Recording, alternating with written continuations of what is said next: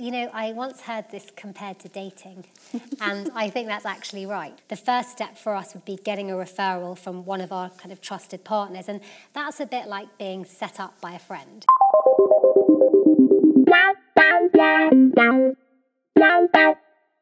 Hey everyone, my name is Alicia Miranda, and welcome to What Donors Want, a podcast by IG Advisors. I'm the chief executive here at IG, and we're a London based social impact strategy consultancy on a mission to bridge the gap between fundraisers, businesses, and philanthropists. At IG, we have unique insight into both donors and fundraisers and want to help them better understand each other. And so, we bring you season two of What Donors Want, our fresh, dynamic, and slightly irreverent view into major gifts fundraising, straight from the donor's mouth. Welcome back to What Donors Want. I'm Rachel Stephenson Chef, the producer and host of the show, and I'm super excited to share this episode with you, which was a live recording with a live studio audience at the Institute of Fundraising's 2019 convention at the Barbican in London. For those of you who don't know, this is the largest fundraising convention in Europe, and we were so excited to be a part of it. It was an incredibly exciting day, and the room was buzzing. So, thank you so much to everyone who came out, and we hope you enjoyed the episode. Welcome, everyone. We are so thrilled to be here at the 2019 IOF convention. We're in this beautiful cinema in the Barbican, and we're really excited about today's guest. So I'm going to turn it over to Emily to do the introduction. Hi everyone, really thrilled to be here and to introduce today's wonderful guest. So Sonal Sachdev Patel is the CEO of GMSP Foundation, which is a family foundation established by entrepreneurs Ramesh and Pratibha Sachdev, which supports strong frontline organizations working to improve the lives of some of the most vulnerable people in India and in the UK. After graduating from Cambridge with an MA in Economics and Management Studies, Sonal started her career as a strategy consultant at Bain & Company, specializing in private equity due diligence. Currently, beyond her role at GMSP Foundation, she is head of global partnerships at award winning Think Equal, which works across 12 countries to bring systems change in, in, in, education and is a strategic advisor to the British Asian Trust. Sonal co authored Gita, The Battle of the Worlds, published by HarperCollins, which brings the universal messages of the ancient Hindu text, the Bhagavad Gita, to children of all faiths and none. And Sonal was recently awarded the Influencer Award by DSE Awards for her work in social change. At IG, we've had the enormous privilege of working with Sonal on her philanthropic strategy, and particularly partnering on the design and implementation of a campaign called Rise Together, which aims to drive investment and awareness to BME women led organisations in the UK. Welcome to What Donors Want, Sonal. Thanks. All right. So, for those of you who have listened to the podcast, you'll know how we always begin it. And that is with what we call the speed round of questions. It's completely unrelated to fundraising or philanthropy. Um, and the whole idea behind it is yes, to start off on a kind of a playful, human centered note, but also to promote the idea that donors, program officers, philanthropists are all just people with preferences and you know, kind of tastes and quirks just like us. And, and it's a really important kind of foundation to, to think about and build on when, when building partnerships together. So, full disclosure, Sonal has not seen these questions. Um, so, this, this is very brave thing. Um, and we're just going to do a speed round of, uh, we've got nine questions for you. And you can just say the first thing that comes to your mind, and then I promise we will dive into the goods and the actual philanthropy speak in just a sec. Are you ready? Yep. Okay. so, Sonal, if you could have any superpower, what would it be? Hmm. Time travel. What was the last show you binged? Handmaid's Tale. Oh my god. Oh my god. I'm waiting every week for I the know. next episode. I spent last night watching it and I was very distressed. Um, what was the last book that you read?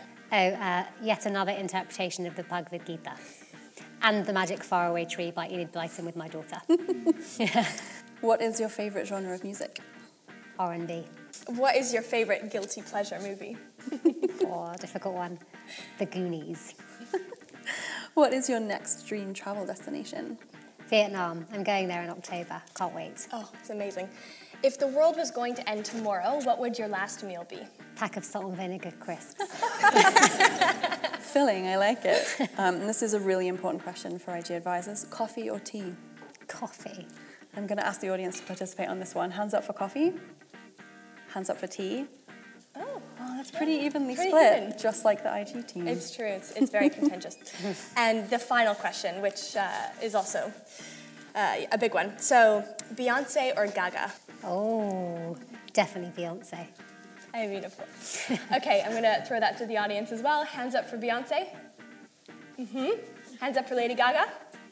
There were some. All right. You know, we thought that would be a completely obvious choice of, Beyonce, but Lady Gaga's fabulous too, so I, I have a lot of respect for both of them.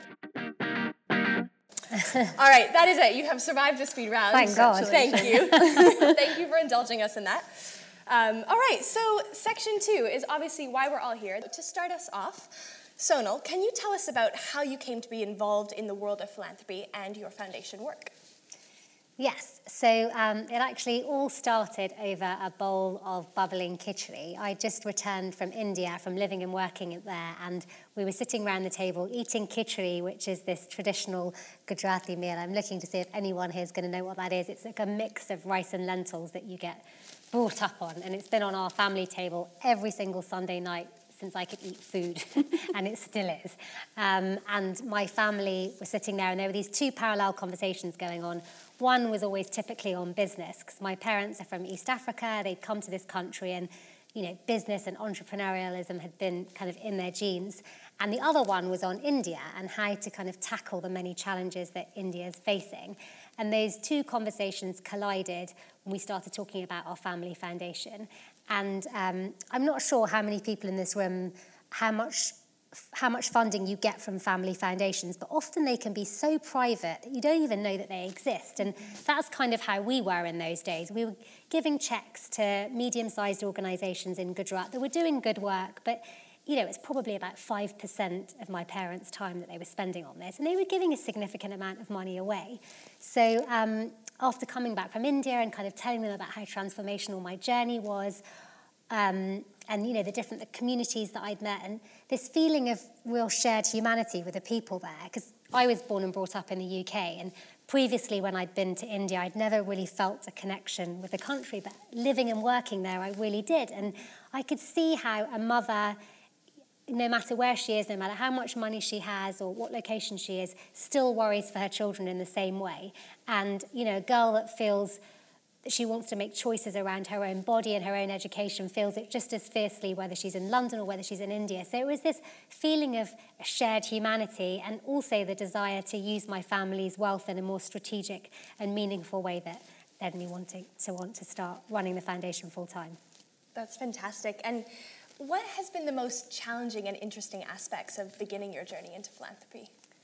Um, a really lovely aspect has been how supportive the funders community is. And again, I don't know how it is for fundraisers, but every it's really unique to this industry because within the private equity world, I've seen a lot of industries and everybody's competing for you know the greatest profit, the greatest market share. But here it's quite unique because we have a common purpose or at least shared goals. And so what I love about this sector is people from the Bill and Melinda Gates Foundation would come and talk to me when we would you know we weren't doing anything and I've been really grateful for that support and that learning, and I'm acutely aware that at least our grassroots partners don't have that. And people always say, you should be collaborating, you should be working together, but the reality is that they're competing over an ever shrinking pot of funds. So, you know, is it fair for us to be saying to them, you should be working together? And do we need to think a little bit more creatively around mm-hmm. how we get those, how we create those spaces for them to collaborate? Mm-hmm. Absolutely, and I think what, what you're t- speaking about is something that we work together with the Rise Together campaign as well, of trying mm. to work, help organisations to collaborate with each other outside of the kind of scarcity mindset, the kind of having to fight yeah. for resources, and it's been such a powerful um, project to work on. Um, so speaking of that, supporting women and girls is a kind of core part of um, your philanthropy.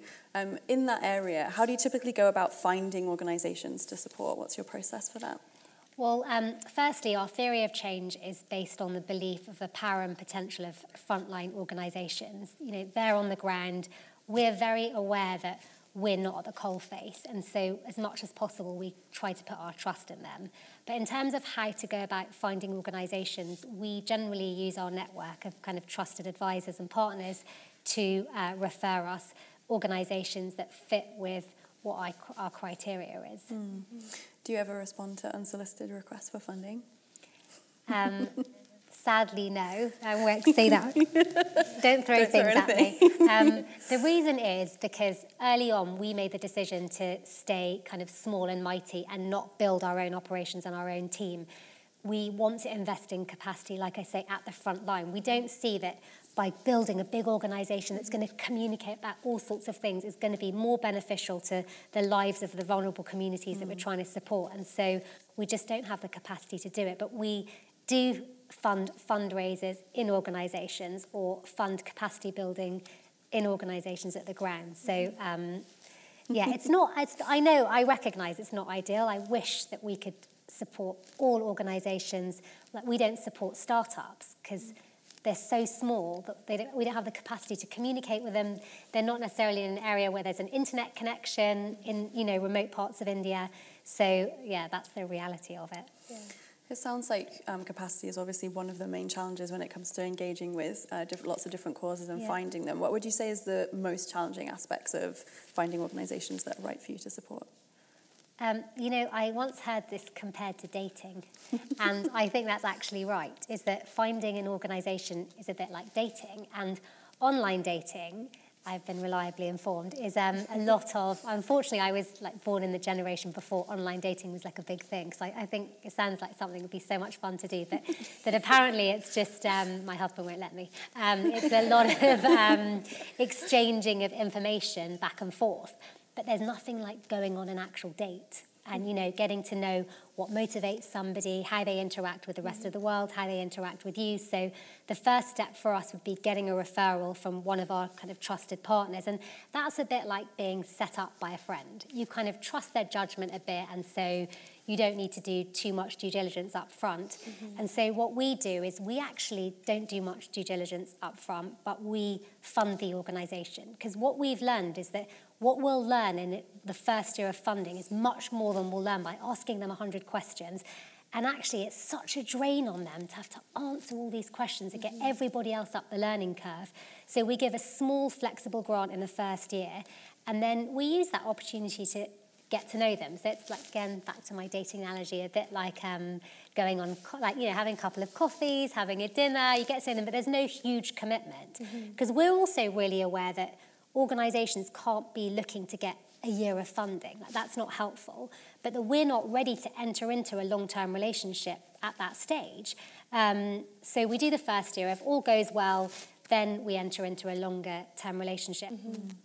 Yeah, I, th- I, think it's so interesting, and, and your point around relationship building and how integral that is to any kind of fundraising process, which has come through across all of our guests. And and also the idea that fundraisers or funders have a bird's eye view. So you, you know, you have coffees or you go on dates with organizations, you know, uh, organization dates with, uh, with organizations that have been referred to you by your trusted partners and your network, and how kind of cultivating those intermediaries and cultivating across your funder portfolio can be really beneficial in ways that you won't be able to anticipate because it can unlock so many more powerful networks. So it's, it's really cool to hear a behind the scenes view into how you kind of approach that.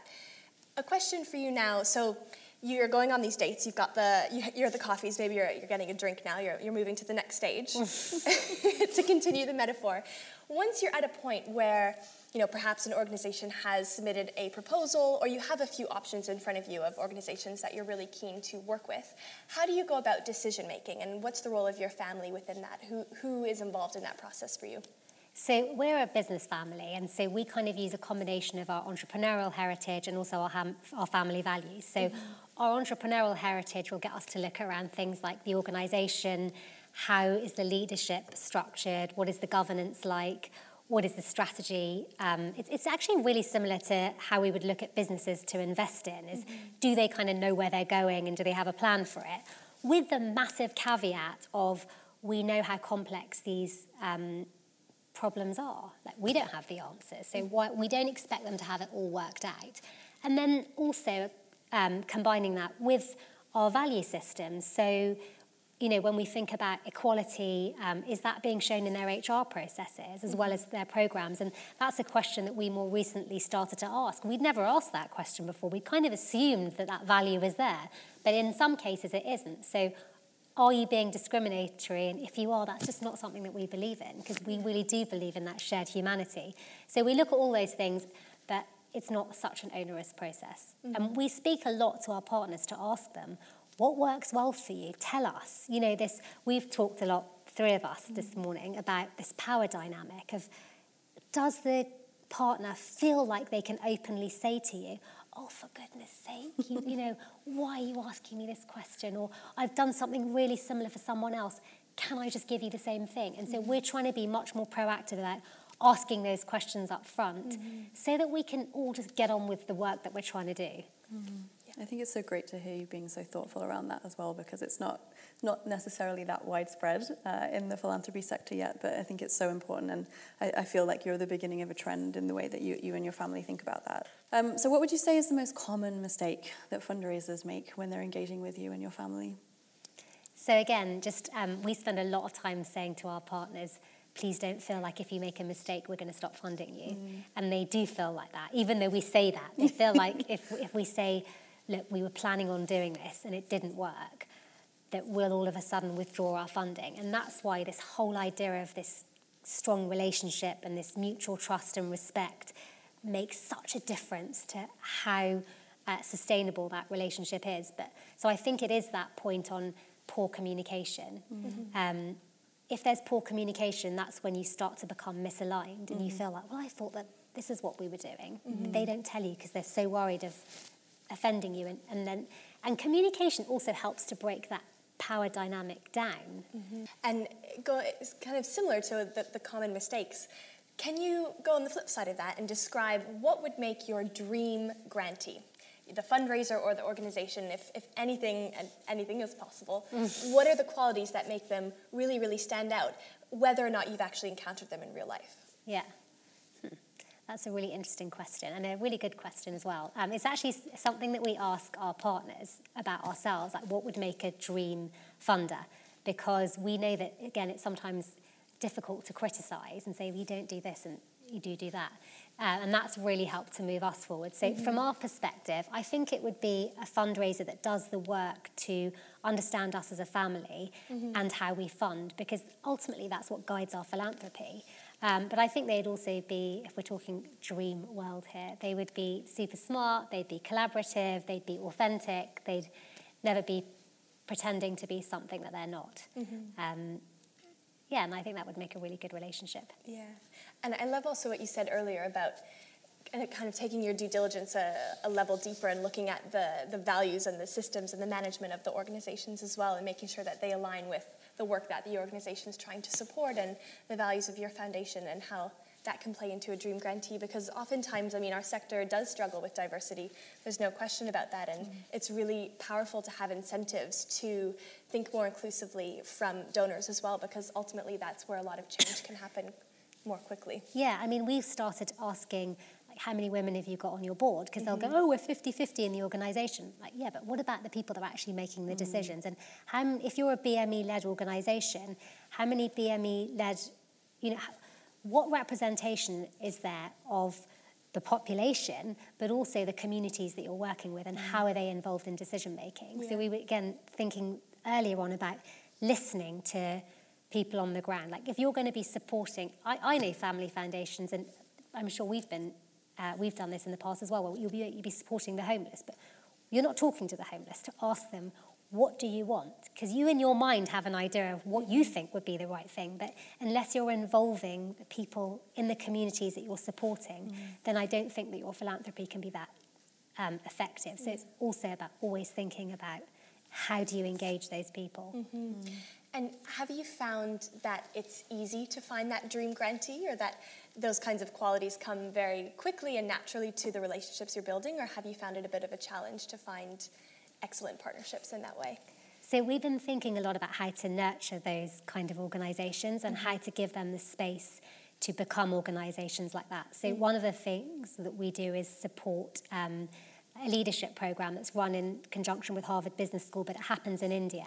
And it takes those organization leaders and their leadership team on a training course that will help them to understand where a fund is coming from because I think that we have this assumption, and it's helpful working in the private sector and also in the social sector, because in the private sector, you would never expect a CEO of a company to be a fantastic CEO and not train them in um, HR practices, not train them in any of the things that they're actually doing. Whereas we do expect that of our NGO leaders. We expect them to just be so passionate about the course and then run their team really well and have their finances on track and we're not investing them in training them. So we support a lot around training leaders. And we've been thinking lately more so about how do you build the resilience of people in this sector? Because so when important. we go out just on field trips, can be really traumatizing mm-hmm. and upsetting to see that all of this money from philanthropists, governments, yet still we see such wretched inequality, we see people living in slavery. You know, I mean, how is it mm. after all of these years that still people are suffering in this way. It's horrific. Mm-hmm. Something is not working. Yeah. Um, and so I think that's an important element to consider is what is the resilience of those leaders. And so again, we've moved to supporting around self-care and well-being of those leaders because we understand how traumatic mm-hmm. a role it can be. I think resilience is such an important topic, and it's something that's been discussed in the fundraising community as well. Because, in addition to some of the points you just raised, obviously fundraising is very frequently being told no on off the back of targets that you know are potentially life-saving amounts of money that you have to be responsible for. So it's it's good to hear donors kind of supporting the idea of self-care uh, in amongst everything else. Definitely. So within your kind of focus areas, you have your focus on women and girls and you have your kind of initiatives. Um, has there ever been a time when an organisation is completely knocked it out of the park in a way that's caused you to kind of fund outside of your typical scope or your typical way of engaging with a partner? Um, yes, an organisation called Think Equal, which is a uh, charity that focuses on creating a systems change in education. And it was kind of coincidence that we met them because we supported an, um, a film, a documentary called India's Daughter, which was about the horrifying gang rape of a medical student on a bus in Delhi. And uh, that film showed really clearly this kind of unique insight that the only way that we're going to change mindset is through education and not that traditional form of education that actually we're teaching our children you know and even in this country we're going well maths is really important english is really important and those things do have their place but we don't formally teach our children how to get along in the world what do i do if i'm feeling so angry that i can't calm down what do I do if I'm really upset? And people say, cheer up, but mm. that's not enough. We're not equipping our children with the skills that they really need to learn to love and respect one another, but also themselves.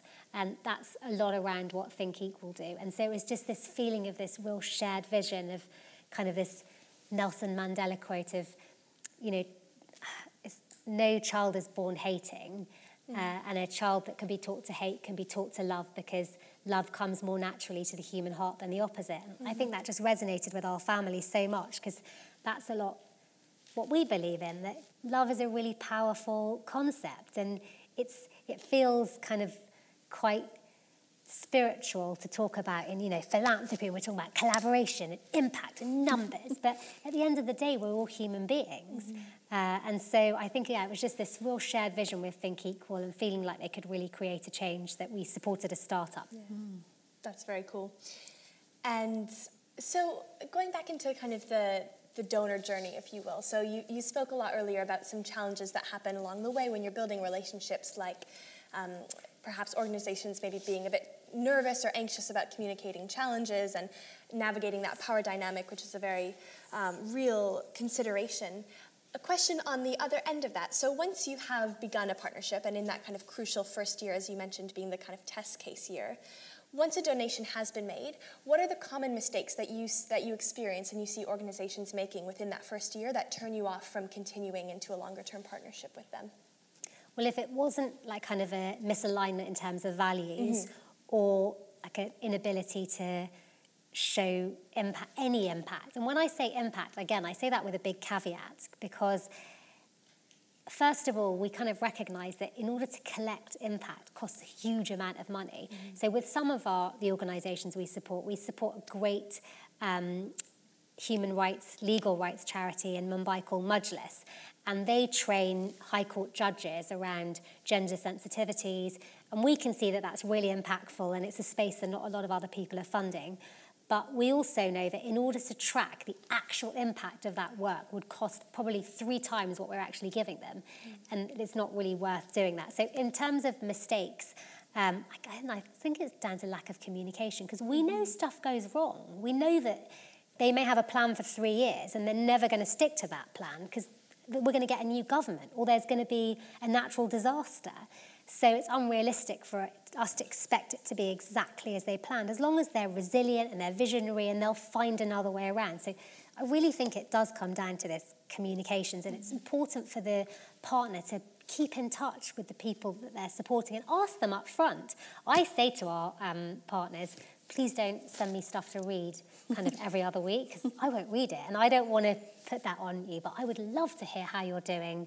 And this is the way I like to communicate as well. I really love it. I'm happy for you to WhatsApp me. It's just WhatsApp me. I'm more likely to look at it than if you send me an email. I think those are just kind of conversations that are worth having at the get-go. We had a case study once actually of, a, of an organisation that was engaging with a, a, group of philanthropists via WhatsApp in a, in a uh, humanitarian crisis, and it was incredibly successful. It was Islamic Relief, actually, you should uh, look it up. They um, raised like £150,000 yeah. in like a couple of days. Um, I think it was um, like 24 hours. Yeah, yeah. it was uh, just, just by engaging donors in, in, in, the place that they were and kind of not do, doing yeah. it formally, but kind of doing it in that kind of personal way. It's also an Indian thing, I think. Oh, yeah. when I email Indians, they don't respond on email, don't respond on email. You WhatsApp them, like straight away they respond. like, ah, oh, this is obviously the way in. Yeah, but I think it's also interesting to have, to kind of open the possibilities for what communication looks like because I think a lot of the times the sector is a bit stuck in the old ways of, you know, really, really long annual reports that are 100 pages in a PDF and, you know, very kind of technical and dense impact reporting, which for some funders and perhaps for government and kind of larger bodies is appropriate, but at the same time, having frank conversations to actually kind of distill what's actually needed and to take it a bit offline and to bring it back to that human level is mm-hmm. increasingly um, you know important and uh, and able to you're able to do that in in the digital age so it's I think it's useful like also that. to have kind of less formal digital ways of communicating, right? Because not everybody can take a coffee all the time, or not everyone can come to an event and meet in person. So it's useful to have those kind of interpersonal, kind of friendlier ways of communicating that aren't just the, the 60 page report or even just the, the formal kind of newsletter, email, or whatever. Mm. Okay. So, what would you say is the one key thing that fundraisers should take away from this conversation today? Hmm. Well, um, what I was going to say, I'm, I'm not going to say, but um, I, I also um, advise the British Asian Trust. And one of the, I, I think that we're a certain type of family, but not everybody else is like us. So I don't want to give advice to say, this is how you should interact, because that would only be relevant for us. I think that it would be important to segment your donors as to what kind of what are their behaviors in the same way that you would do a customer segmentation and you would say how can I, when you look at when you're selling a product, you know, how can I delight and exceed the expectations of this customer? And so I bucket all the people that were funding me into different categories and then think about not just how can I engage with them, but then how can I engage with their network. Mm-hmm. So the most powerful thing that I think that we do for our partners is actually not just the money we give them, it's all the other stuff, because we know that they don't have access to some of the network that we have access to, in the same way we don't have access to their network. So connecting them to, say, corporates, to banks, has been really powerful. So I would say take the time, if you can, to think about who are you know who's supporting the organization and then think about what their behaviors are so it would be like how do you, how can you do, can you communicate to them what is success for them? So when I report to my parents, they're totally opposite. My dad wants to see all the numbers, and he will only be happy if I explain to him this is exactly where the money went, and these are the dotted I's and the crossed T's. And my mum is all about heart. So if you give her a report, she won't read it. But if you show her videos and tell her stories, she can really engage. And so I, I think it would be thinking about that deeper human connection. Mm-hmm. That's super interesting. We, we've heard that a lot actually from, mm-hmm. from our podcast guests. So I think while of course every funder is different and you know the advice for specifically cultivating you might differ slightly to other donors, there's a lot of threads of commonality with what you've said with that resonate with our other guests. So we've got 10 minutes left, and we are now going to open it up to all of you for a Q&A. Um, so we've got two or one or two floating mics, I believe, at the back with the volunteers. And if you could say your name and the organization that you're from, and ask your question. That would be awesome. You will be on the podcast again. So, full disclosure if anyone has any questions for Sonal. It's the race of the microphones. Who's going to make it first, Team Yellow or Thank Team you. Red? Hi, thanks very much. Um, my name's Emily. I work for the Global Fund for Forgotten People, and we're a high net worth philanthropy vehicle um, working around the world. And I was really interested by um, what you were saying, a lot of what you were saying. Thanks very much. Um, and I wondered if you had any advice on a specific question, which is I'm increasingly trying to remind myself when I'm working with our donors that it's, we think it's all about us as fundraisers. We're so focused on where we can take the journey with you and you know what you know the next stage of it etc you forget that we're just a bit of a lot of people's lives and actually we sometimes think oh it's all about because i said this or because i did it that way and actually it's a lot about what's going on in the individual's life as well and i think that we sometimes have so many things and you know ways in which we can provide that sort of delight and experience you were talking about but it's about time you know time is so precious especially um, for a lot of you know for a lot of our, our donors. And um, yes, we use WhatsApp increasingly. And how do you do you have any advice on when about how how much is too much in, in the sense of in terms of informal contacts? We try not to overdo it at the same time, if you can't get responses from people, and then they go, "Oh yes, I've been meaning to get back to you. Thanks." You know, and you're like, "Oh, maybe it was okay to WhatsApp you eight times in the last five days um, because I can see your Reddit." Um, so I don't know if you see. It is really similar to dating because it's like you're sort of stalking yeah. that person, but you don't know how much is too much to stalk them and how much they might like it. It's really hard to give um, an answer to that because it, it is a case of the individual, but I mean, I had an opposite perspective this morning, which was where a lady said that it shouldn't be so much about the personal connection. It should be more structured because it's not fair. But I think I think it depends on the individual. I think you just have to judge it. Like you say, I mean, you sound like such a thoughtful person that you recognise that there's lots of other things going on. But I mean, I am running a group of f- female philanthropists that get together once every kind of couple of months um, to talk about kind of what's happening in the space, what we're doing, how we can collaborate. And even in that group, I can see how different we are. So I really don't like to go to black tie events. I've got young children and I just don't want to be sitting at a table, you know, with other people who are the same as me. I would much rather spend my time going to the ground and seeing what's going on. But one of my colleagues, she loves to go to those sorts of things and she's really energized by that. So it really depends on who you're dealing with. But I would say don't be afraid to ask the question. Um, one of our partners asks us the most challenging questions and it really makes me think before I respond. Um, none of this straight off the bat communication. Uh, and it's, it's moved us on a lot in the way that we do things. Like, oh, I've really been wondering how I can engage you oh, well, I'd really love to come and see your work. And I, I took my children actually around India to visit all of the different, some of the different organisations we fund because some are not appropriate. And I loved it that people asked me that question. I'm quite forthright. I'll just ask myself, but maybe others won't. Awesome. All right, next question. Hi, Hi sorry. I'm Debbie from CAFOD, and we work in the international aid sector. Um, I just want to say as fundraisers, we all know that we are under a lot of pressure to hit targets. And I just wanted to ask do you think the pressure that fundraisers are under to hit targets in a certain financial year can hemorrhage their ability to build relationships with their donors and funders? Because relationship building does take time. And you know, you may not get a meeting with a donor for, for nine months or even a year, and then that can kickstart your relationship where you get to know a bit more about them, but then you haven't brought in any money from that donor in the last financial year. So mm. are we working in a way that literally stops us being the most effective fundraisers we could be? So I'll take that one, yeah. yeah. Um, uh, yes, is, is the short answer. And this is something we speak about a lot with our clients and in some of the trainings that we do, um, especially when we're speaking to kind of senior fundraisers and, and, and directors um, because we believe that um, whilst, of course, Pounds Through the Door is an essential part of enabling our organizations to do work, that when it comes to donor relationships, really it is quality time and quality engagement. So sometimes that does mean coffee, sometimes it means dates, uh, WhatsApps, whatever it means. Um, and not everybody moves at the pace of, fi- of an average financial year. So we always encourage, um, especially when it comes to major donor fundraisers, um, focusing on uh, measuring quality time rather than measuring pounds through the door because ultimately that the measurement of that quality time whatever that means for the individual that you that you're engaging with um, that's more likely to lead to a more sustainable relationship. It's more likely to lead to the type of open communication and kind of direct asking of, of what is it that you want from me, how can I better engage with you. Um, and I think that the amount of pressure um, that is created by the, the scarcity of funding essentially um, really sometimes can hamper the, the sector as a whole. Mm-hmm.